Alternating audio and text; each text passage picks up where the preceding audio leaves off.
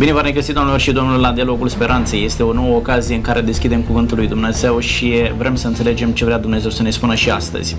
Vorbim mai departe astăzi e despre viața unui alt rege. Am vorbit săptămâna trecută despre viața lui Manase și am văzut faptele pe care le-a făcut acesta. În ocazia aceasta vom vorbi despre fiul său, despre Iosia. O să vedem că în ocazia aceasta avem de-a face cu un rege ce rămâne model pentru tineri, dar și pentru regii de după el. Iosia este un reformator în poporul Israel, reușește să aducă viața spirituală acolo unde Dumnezeu a, își dorește și face lucrul acesta într-un mod neașteptat, nu te-ai fi așteptat de la un fiul lui Manase și nu te-ai fi așteptat de la un tânăr să facă lucrul acesta. A, vreau să vedem și să înțelegem astăzi ce anume îl poate aduce pe un tânăr în situația în care să aibă determinarea de a da totul pentru o reformă spirituală în poporul în care s-a născut. Înțelegem lucrurile acestea cu ajutorul domnului Ciobanu Constantin. Bine ați venit! Uh, bine v-am găsit!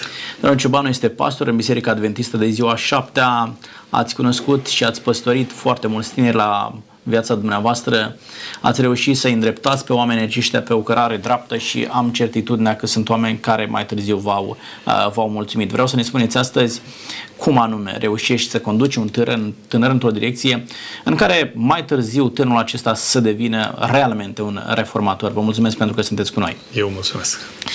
Domnul Popa Cristian este alături de noi. Bine ați revenit! Bine vă găsesc! Domnilor, în aceeași formulă, dumneavoastră reprezentați Biserica Pentecostală, un pastor care îi conduceți astăzi pe tineri pe o direcție în care sunt sigur că vă rugați și vă doriți ca să-i vedeți mântuiți pe tinerii aceștia. Vreau să ne spuneți astăzi cum faceți și cum reușiți să-i duceți pe tinerii aceștia într-o direcție în care să vină peste ceva timp și să spună, pastore, mulțumesc, mi-aduc aminte de momentul în care mi-ai tras de mânică, chiar dacă nu mi-a plăcut atunci, dar uh, discuția de atunci mi-a dat o altă traiectorie și lucrul acesta nu poate decât să producă recunoștință pentru sufletul meu. Mulțumesc pentru că sunteți cu noi astăzi. Eu mulțumesc. Domnilor, vorbim despre Iosia astăzi. Cine este Iosia? Ce viață a trăit uh, tânărul acesta? Uh, cine l-a influențat în așa fel încât în momentul în care a ajuns pe tron a spus nu vreau să calc pe urmele tatălui meu, deși mai ales băieții de mici își doresc să fie precum tatăl, da? Este primul model a unui copil. Tatăl sau mama, băieții vor să fie ca tata puternic, da? Uh, în mod cert, nu e vorba de Manase aici, da? În mod cert, nu Manase i-a slujit de exemplu pentru Iosia. Uh, cum a ajuns tânărul acesta un reformator în ciuda uh, moștenirii spirituale, să spun așa? Vă rog, domnul Ciobanu. Este extraordinar de frumos să vorbim despre Iosia. Îmi place. N-am întâlnit în cronologia împăraților uh, lui Israel uh, vreun împărat în dreptul care să se spune a umblat în căile tatălui său David și s-a ținut în totul, totului tot de frumusețea acestui exemplu. Iosia e ca un reper în privința aceasta și îmi place, mă bucur să ne raportăm la el ca și uh, un element de valoare chiar dacă a moștenit uh, de la tatăl său Manase nu lucruri sănătoase, nu o moștenire din punct de vedere spiritual, poate și din punct de vedere social, nu atât de, de uh, convingătoare, de frumoasă, și a ajuns împărat la vârsta de 8 ani. Raportul Scripturii spune că după 4 ani de zile, Uh, la 12 ani, după 4 ani de zile, la vârsta de 16 ani, începe să caute pe Domnul. Un, un adolescent, am putea spune, la 16 ani să caute pe Domnul și apoi, după 12 ani, spune că a început să curățe uh, poporul de toate influențele negative ale tatălui său Manase, adică uh, ne întrebăm pe drept cuvânt de unde s-a adăpat acest tânăr din fragedă copilărie, din ce izvor s-a adăpat, ce principii a urmat el și care l-au ajutat să devină un reformator de elită. Și atunci înțelegem că uh, acest curaj pe care l-a avut el de a urma principiile lui Dumnezeu uh, prescrise în cuvântul sacru au fost uh, sursa de putere și forța care l-au canalizat pe acest împărat Iosua spre drumul uh, reușitei și a devenit un corifeu în privința uh, reformelor pe care le-a făcut în poporul lui Dumnezeu. Ne mândrim cu Iosia. Da, e un model de rege pe care am fi vrut să-l întâlnim mai des în, popor, în istoria poporului Israel sau în uh, Iuda, da? însă nu au fost foarte mulți care i-au călcat, călcat pe urmele lui, lui Iosia. Dacă ar fi să definim uh, împărăția aceasta lui Iosia, uh, domnul Cristian Popa, cum ați defini-o să rămână așa pentru, pentru contemporanii noștri, să devină relevantă? A fost uh, un reformator, evident. El a fost uh, un om care s-a, un tânăr, un copil de fapt, care s-a uitat în, în familia lui și a spus nu vreau să se întâmple asta în familia mea. Uh, am întâlnit uh, și cred că și dumneavoastră ați întâlnit mulți uh, bărbați care astăzi au familii deosebite, care au spus, m-am uitat la tatăl meu și am zis nu vreau să fac greșelile pe care le-a făcut el. Mă gândesc că acest tânăr, Iosia, s-a uitat în spate și a văzut un exemplu negativ. Și mă gândesc că a auzit cu urechile lui multe lucruri nu tocmai pozitive și a spus eu trebuie să fac ceva, altceva. Eu trebuie să fac altceva. Și pentru a, a, a face altceva trebuie să reformez tot ce s-a întâmplat până acum. Și practic de asta noi vorbim așa de plăcut despre Iosia și de asta ne place așa de mult de el, pentru că a fost un reformator. Însă uitați-vă la Iosia, Iosia nu merge doar împotriva tatălui său. Manasia nu mai era. Da? Dar uitați-vă că Iosia merge împotriva unui popor ce a format un sistem de gândire pe modelul lui Manase. Iosia avea de luptat cu acei oameni care l-au slujit pe tatăl său într-un anume mod, da? cu un anumit sistem de gândire și vine copilul acesta care dărâmă tot sistemul de gândire pe care aceștia l-au construit de-a lungul a 50 de ani, da? cât a stat uh, 57, 50 de, de ani cât a stat uh, acolo Manase. Domnilor, uitați-vă la termenul acesta și aș defini uh, domnia aceasta o, def, o, o domnie plină de determinare, o domnie plină de altruism, da, pentru popor și dați seama că poporul acesta este vai de capul lui este vai și amar dacă va continua în felul acesta. Poporul era asuprit, uh, totul era pentru rege, da? Uh, toată lumea trebuia să dea ultima bucățică de pâine să fie confort și bine la casa regelui. Și Iosia spune, eu nu vreau să se întâmple lucrul acesta. Uh, aș defini domnia aceasta o, o înălțarea moralității acolo unde Dumnezeu și-a dorit-o să fie. Un tânăr care vine de pe un fond al, decante, al decadenței și a spus eu nu vreau să mai trăiesc în, în felul acesta. Știți de ce am vrut să subliniez lucrul acestea? Pentru că sunt valori pe care le-a reamintit poporul Iosia, valori pe care noi le-am pierdut în vedere ca societate la momentul de față. Da? Și oamenii nu mai pun preț pe așa ceva. Nimeni nu mai pune preț pe altruism, nimeni nu mai pune preț pe dragoste, nu mai pune preț pe moralitate și așa mai departe. Da? Dacă mi este bine, bine, sistemul de gândire lui Manase, pentru ce se întâmplă cu restul chiar nu mai, chiar nu mai contează. Cred că este momentul în care să aducem, sau să readucem în atenția contemporanilor noștri uh, un astfel de model de gândire.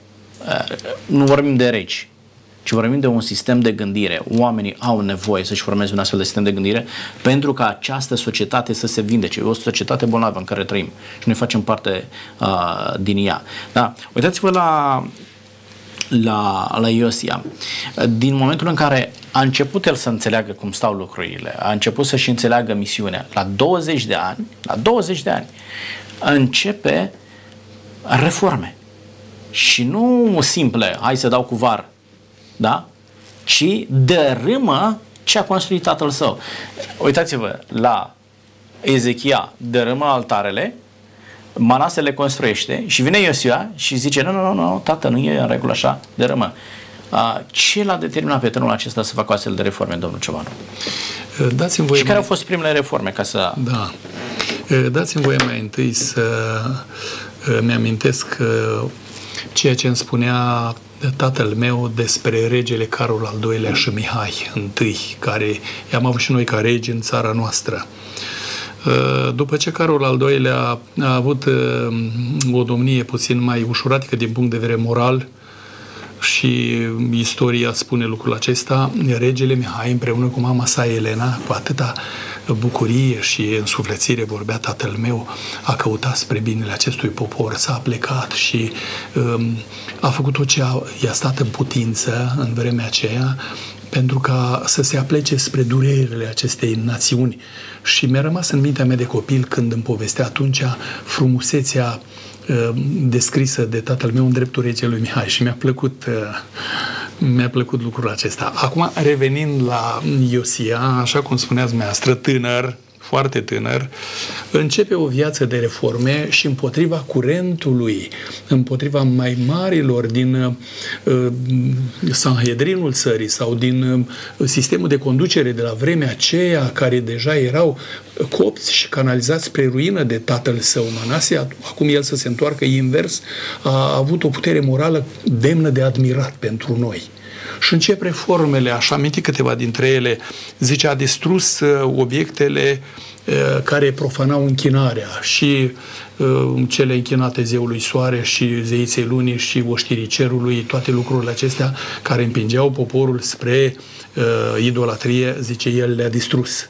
Apoi o altă reformă pe care a făcut-o, spune, a investit considerabil și material și financiar, pentru că nu e simplu să scoți din trezoreria Uh, statului uh, chiar peste uh, puterile tale, nu?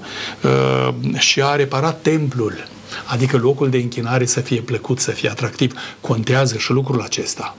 Apoi, dacă ar fi să mai amintim de o altă reformă pe care a făcut-o uh, împăratul Iosia, ne gândim la uh, tonul care l-a dat împreună cu conducătorii pe care i-a câștigat de partea lui și cu poporul, da? a străbătut toată țara și a îndepărtat toate prilejurile acestea de, de, de uh, închinare idolatră și nu numai pentru regatul Iuda, dar și pentru zonele limitrofe, de acolo de unde, pentru că influența s-a răspândit. Și aici am putea comenta ce înseamnă exemplul nostru nu doar pentru cei din proxima noastră apropiere, dar și pentru cei mai de departe.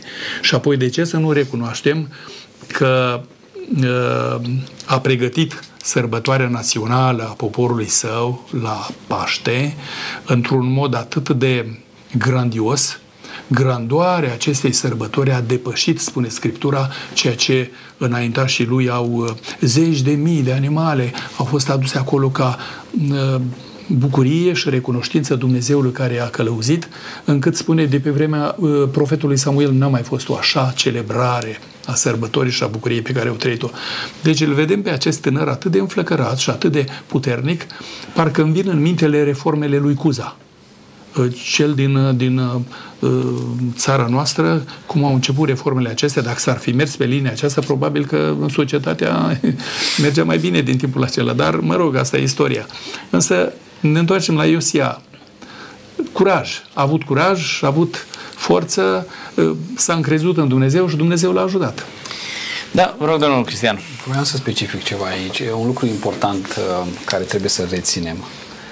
Înainte de a restaura închinarea din templu, el a trebuit să dărâme, să distrugă închinarea idolatră. Asta e o chestie Corect. foarte importantă. El nu s-a dus direct și a spus, gata, deschidem templu. Adică nu-l facem mai frumos pentru idoli. Da, exact.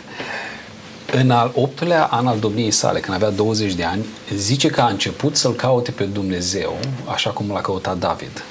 Apoi, în al 12-lea an al domniei sale, a început să curățească Iuda și Ierusalimul de înălțimi, de idoli, de astartei, chipuri cioplite, chipuri turnate, a dărâmat altarele balilor, a tăiat stâlpi închinat soarelui, a sfărâmat idolea Astartei, echipile cioplite, le-a făcut praf.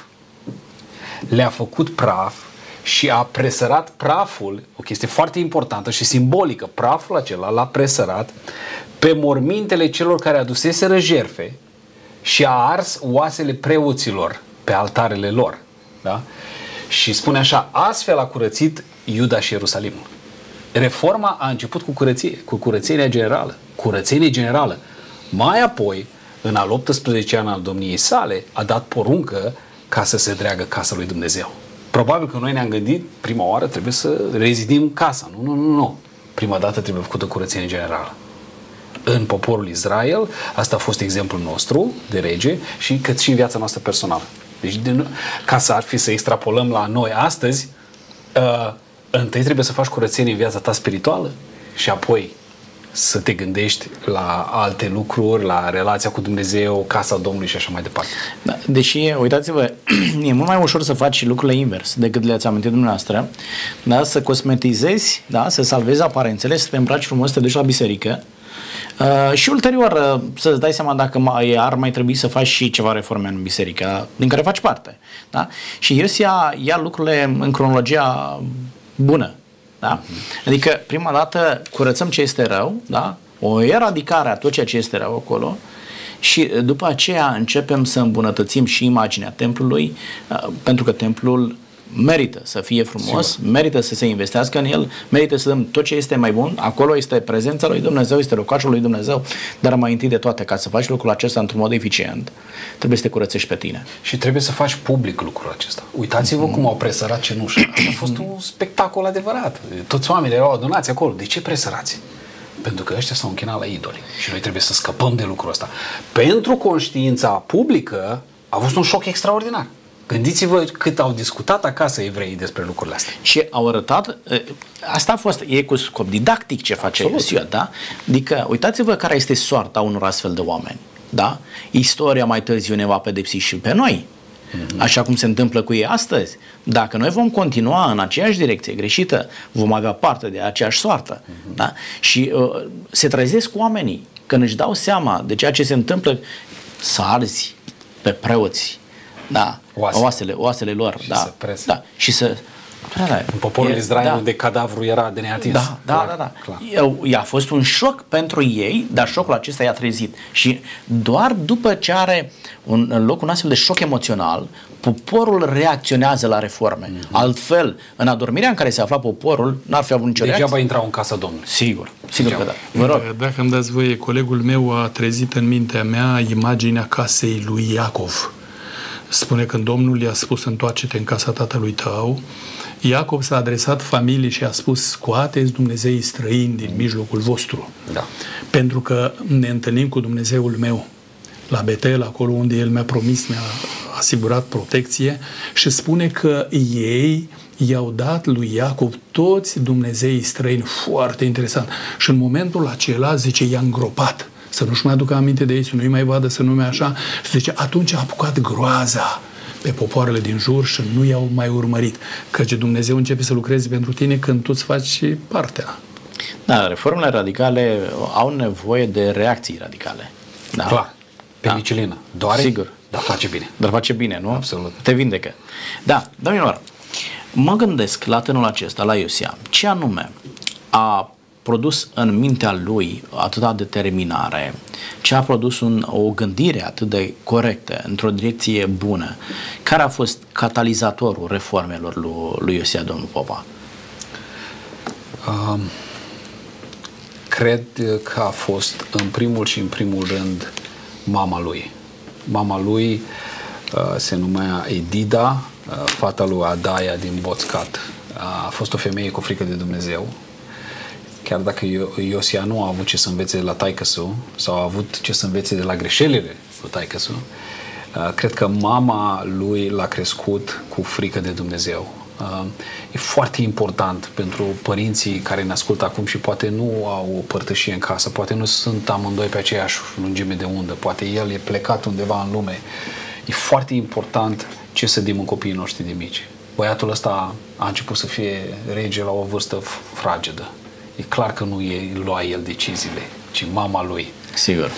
Uh, mama lui, după nume ne dăm seama, e Dida sau e Didia, plăcutul Domnului, binecuvântatul Domnului. Uh, uh, e clar că mama a avut o influență extraordinară asupra lui și a stârnit în el această dorință să nu fie ca taică Această dorință după, uh, după o apropiere reală de Dumnezeu. Cred că asta s-a văzut în, în, oamenii nu se nasc reformatori. Biblia spune că noi ne naștem căzuți, corupți. Oamenii se, se fac reformatori de mama lor. Mă gândesc la uh, uh Suzana Wesley, de exemplu. M-a determinat să fac o paranteză. Hmm. De obicei, ca, ca pastori, învățăm pe părinți să nu-și întoarcă copiii împotriva părintelui, hmm. chiar dacă unul este da. Credităm un astfel de gest al mamei lui Iosia în care ar fi... Și îmi imaginez, mă imaginez pe Ida să-i spună Iosia, uite-te la taică tu. Tu când vei ajunge rege, mm. să nu faci așa cum a făcut el. Da. Tatăl tău este un exemplu rău. Credităm uh, un astfel de scenariu? Copilul trebuie să fie învățat să-și iubească și să respecte tatăl, indiferent de ce a făcut tatăl. Dar uh, responsabilitatea părintelui celălalt, a mamei în speță, despre care vorbim acum, este să îl, îl învețe și, și să arate de responsabilitate enormă pe care o poartă pe umeri. Pentru că, ok, nu toți suntem regi și nu vom fi regi, cum a fost uh, Iosia, dar majoritatea vom fi părinți. Sigur. Copiii ce vin în spatele nostru vor, vor purta moștenirea noastră. Aici, aici este cheia.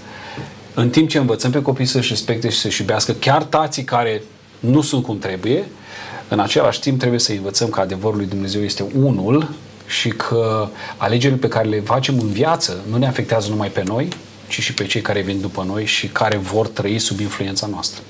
Mulțumesc că trebuie un mare echilibru să reușești să-l, să-l înveți pe copil să-și respecte tatăl, să-și iubească, mm-hmm. dar în același timp să nu copieze exemplul rău de la el, nu? Vă rog, domnul Cioban. Foarte sugestiv ce spune Scriptura, în dreptul fiecărui împărat dă mama lui. Zice, mama lui se numea, mama lui se numea, mama lui se numea și te gândești, Măi, de ce se întâmplă așa? Pentru că dacă mergem cu mintea la Iochebed, mama lui Moise, cât a îngăduit Dumnezeu 12 ani până el a mers la curtea imperială, mama i-a fost învățătorul și i-a explicat și ceea ce i-a sădit în suflet, n-a mai ieșit din, din mintea lui Moise și din sufletul său niciodată. Iată ce e importanță și un gând inspirat a unui autor spune așa, zice, rolul mamei în familie este mai important decât rolul regelui pe tron. Dar de oh, ce? Absolut. Pentru că un rege conduce o națiune să câștige un război sau pentru o, o anumită vreme, dar o mamă pregătește vlăstare pentru veșnicie să laude pe Dumnezeu pentru veșnicie. Așa că mama are un rol fundamental în uh, educarea copiilor. Deci, unul din cei care a format da, gândirea aceasta a fost mama, fără doar și poate, o mamă care reușește să-și salveze copiii de la o astfel de influență pentru că este foarte greu. Dintr-un astfel de cămin, dintr-un uh, un astfel de mediu, dintr-un astfel de climat, să scoți un copil uh, nu doar uh, care să gândească echilibrat, ci să devină o determinare pentru a produce astfel de reforme. Este doar o minune dumnezeiască ce a făcut femeia aceasta și fără doar și poate a făcut-o cu și prin ajutorul lui Dumnezeu. Uh, mai vedem și altceva care l-a determinat pe Iosia. Uh, știți cum este? Noi suntem uh, produsul a ceea ce consumăm, nu?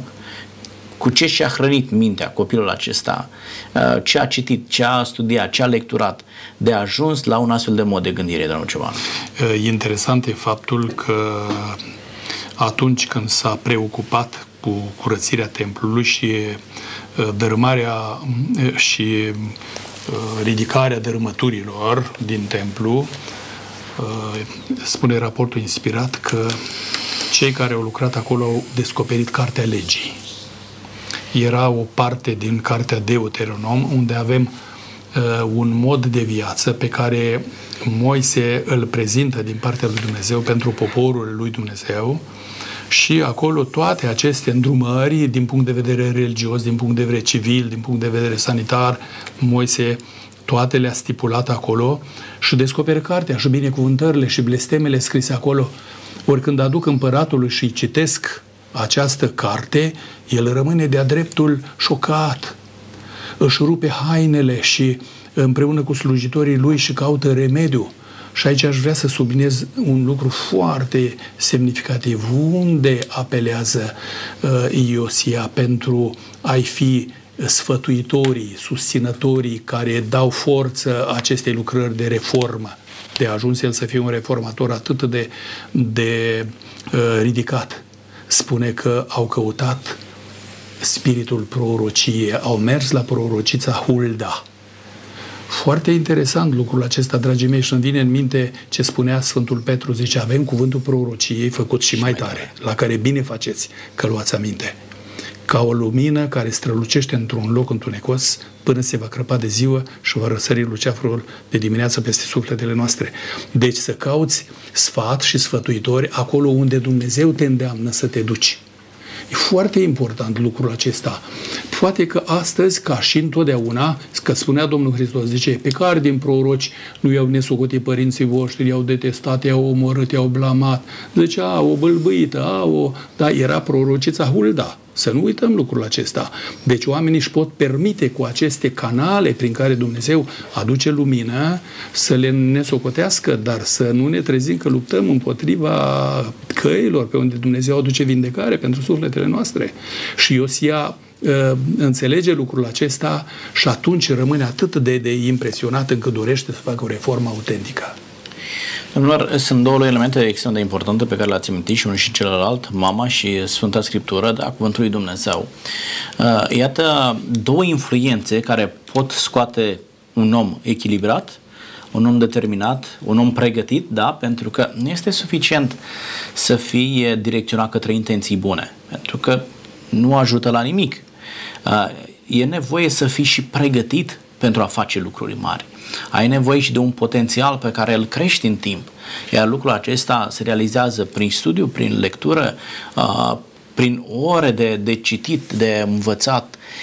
Iosia este și un tânăr pregătit. Să nu ne imaginăm că întreba și pe unul și pe altul, uite, eu vreau să fac bine, cum aș trebui să fac bine. Iosia, în momentul în care ajunge să facă reforme, știe foarte bine ce are de făcut. Uh, învață ce înseamnă un spirit uh, curat de la mama, învață ce înseamnă să iubești pe oamenii din jurul tău, înseamnă ce înseamnă să te ferești de rău, da, de la mama, dar învață și din cuvântul lui Dumnezeu care este calea dreaptă. Și în momentul în care ajunge în postura de a face reformă, el știa ce are de făcut. Sunt foarte mulți oameni care au intenții curate de a face lucruri bune, dar se văd oameni neputincioși pentru că nu știu ce să facă. De aceea este și în responsabilitatea noastră ca noi să ne pregătim. Aduceți aminte ce spune Dumnezeu despre copiii săi, voi veți fi întotdeauna cap și nu coadă. Da? Uh, Dumnezeu cere eficiență. Asta este un reformator, este un reformator eficient. Uh, nu e totul să ieși în stradă să țipi că, domnule, nu sunt uh, bune lucrurile. Și iată că în jurul nostru avem o sumedenie de astfel de cazuri în care oamenii sunt, nu e bine ce se întâmplă. E în regulă, e în regulă, dar oameni buni veniți cu soluții. Da? Ce anume trebuie să faci? Nu e bine cum suntem. Dar Iosia, tânul acesta, care nu este doar bine intenționat, dar este și pregătit, vine și cu soluții și spune trebuie să facem asta, trebuie să facem asta, pentru că Dumnezeu ne învață așa. Vă rog. Iosua folosește Um, autoritatea și influența lui spre, pentru un lucru bun. Uh, ceea ce vorbeați mai devreme, persoanele acestea care se plâng și, și critică, eu îi numesc zeloții facebookiști. Postează pe Facebook ca niște zeloți adevărați, descoperă toate greșelile, dar nu au nicio soluție. Uh, îl vedem pe Iosua că după ce îi aduc, ce, uh, îi aduc cartea legii, într-un, într-un gest dramatic își rupe hainele, și decide să facă reforma adevărată. Și ce face el? Își folosește influența pe care i-a dat-o Dumnezeu. Fiecare dintre noi avem o influență asupra unui cerc anumit de oameni. El ce face? Zice că stătea pe scaunul împărătesc. Asta pentru a arăta că el este autoritatea lăsată de Dumnezeu. A încheiat el legământ înaintea Domnului primul, ca rege, ca să vadă to- toți ce face regele îndatorându-se să-L urmeze pe Dumnezeu și să respecte poruncile și învățăturile și legile din toată inima, din tot sufletul și să împlinească toate lucrurile care erau scrise în cartea respectivă. Asta face el, ca rege, în fața tuturor, de pe poziția de autoritate.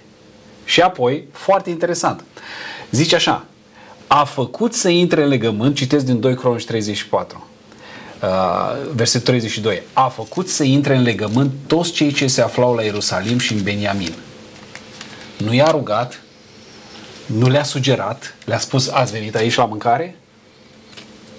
Nu erau mici pe atunci, dar erau, le dădeau de mâncare.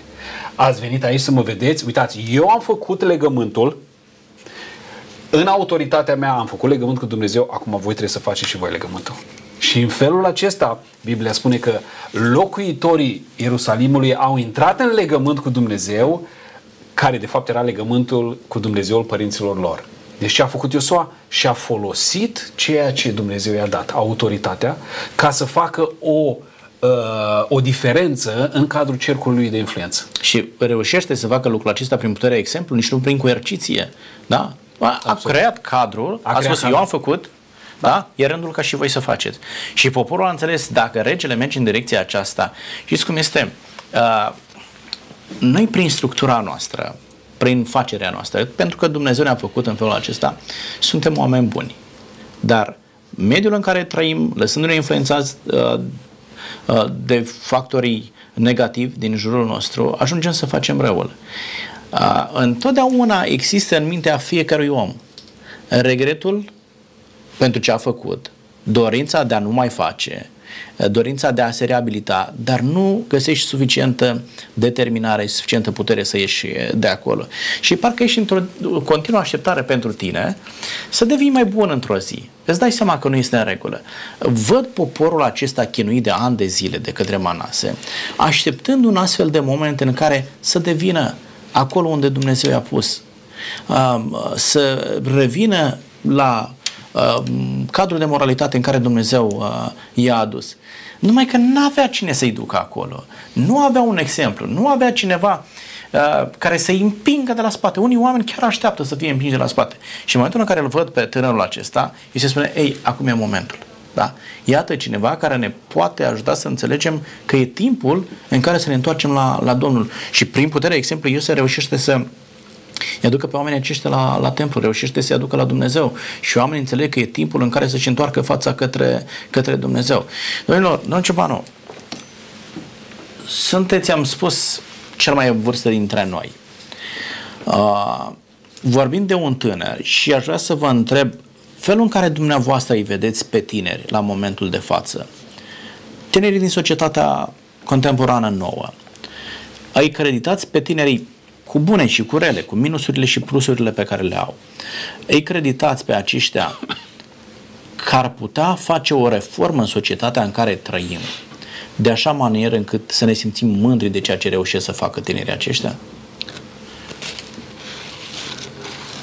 Îmi place să-i privesc pe tineri în uh, entuziasmul lor și mă bucur să colaborăm cu ei. Dacă știi să unești energia tinerilor cu înțelepciunea celor în vârstă, faci echipă bună. Sigur. Uh, dacă nu le frângi aripile și ai înțelepciunea de la Dumnezeu să-i promovezi, să-i provoci și să-i uh, pui la treabă, uh, ei sunt capabili să facă lucruri mari care te uimesc. De-a dreptul te uimesc. Eh, aș vrea să vă dau un exemplu din eh, societatea noastră românească, eh, când vorbim de școala ardeleană, prin secolul XIX. Niște tineri. A fost acolo Gheorghe Șinca, Samuel Micu, Ion Budaideleanu, cine a mai fost.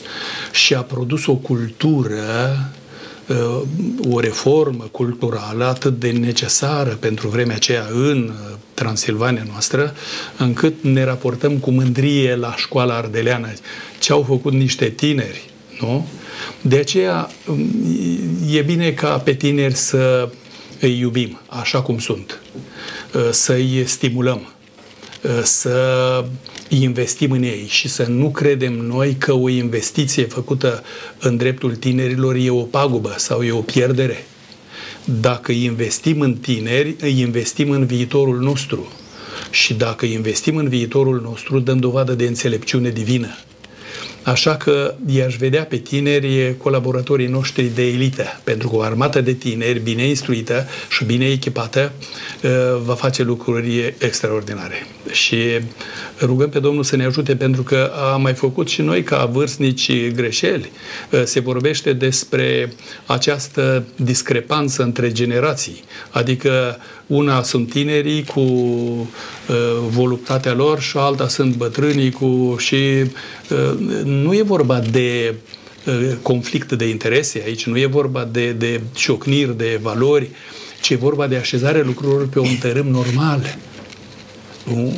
pe o cale frumoasă, bună, autentică, sănătoasă și mm, ne vom bucura de rezultate deosebite. Așa că se merită să investim în tineri, să iubim, să le tolerăm unele aspecte când greșesc, uh, nu imediat să ne înnăpustim asupra lor și să-i uh, înfruntăm și să îi dojenim, pentru că nu e nevoie de aceasta, să-i stimulăm și în greșelile lor. Dacă nu știm să realizăm rampe de lansare pentru promovarea lor, atunci n-am făcut nimica. Îmi vine în minte un exemplu de a marelui fizician Newton Uh, l-a întrebat un prieten de ce a ajuns celebru și Newton spune datorită mamei mele. Cum?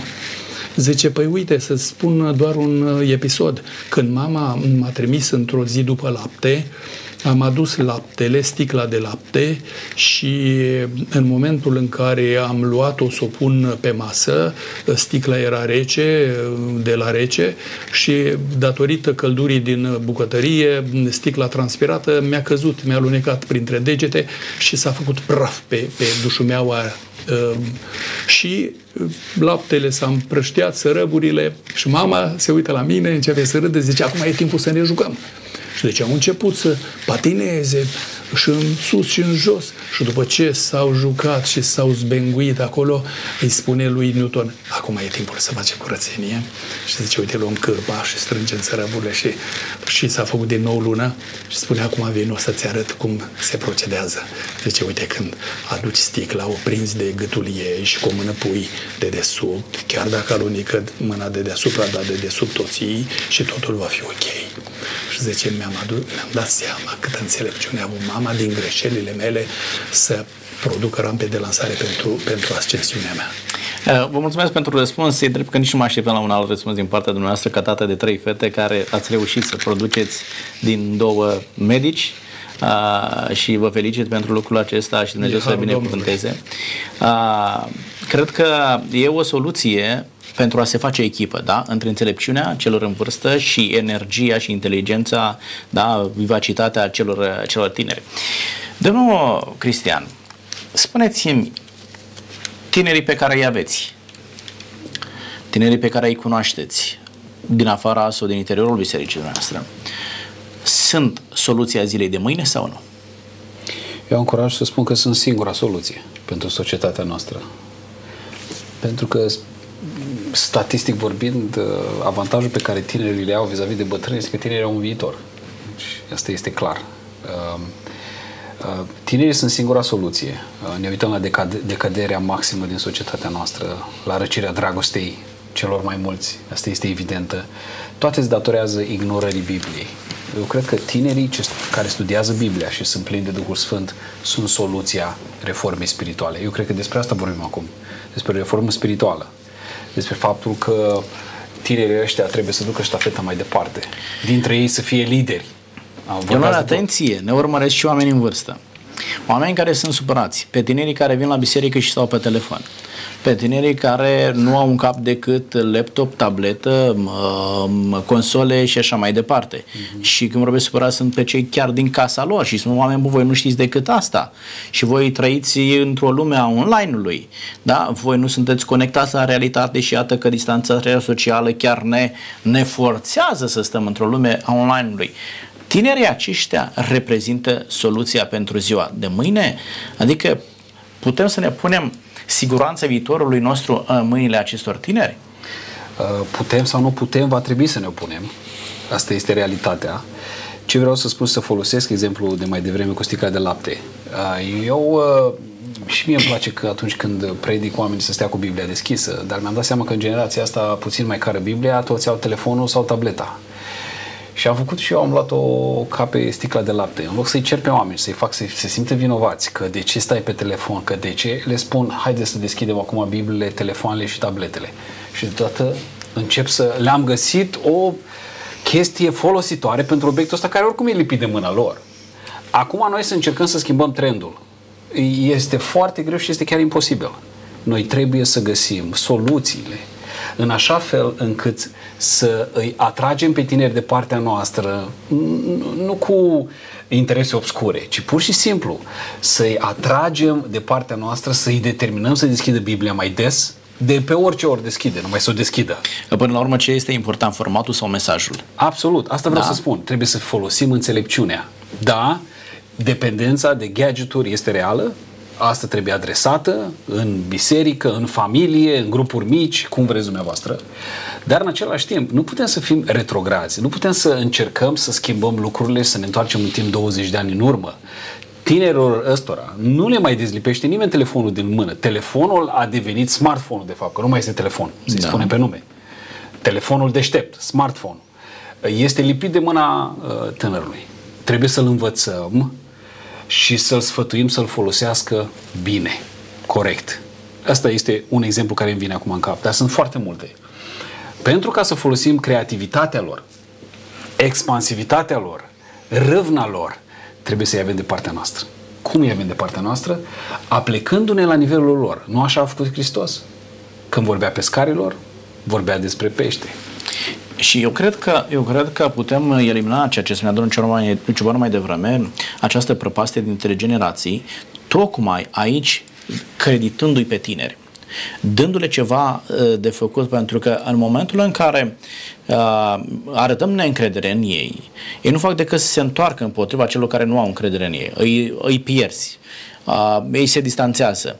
Dându-le ceva de făcut tinerilor, întotdeauna vor da ce este mai bun, pentru că ei întotdeauna uh, judecă în două direcții. Unu, să nu-l dezamăgesc sau să-i arăt că eu pot. Da? În funcție de relația pe care o are cu cel care îi, uh, îi dă un target. Dar întotdeauna tinerii vor da ce au cel mai bun pentru a-și duce obiectivele la îndeplinire. Uh, Dacă vom reuși să, să câștigăm acest potențial al tinerilor, să-l ducem într-o direcție constructivă, va fi cel mai mare câștig pentru societate și marea mea durere este momentul în care, doamne, ai prins un scaun e indiferent de domeniul de activitate.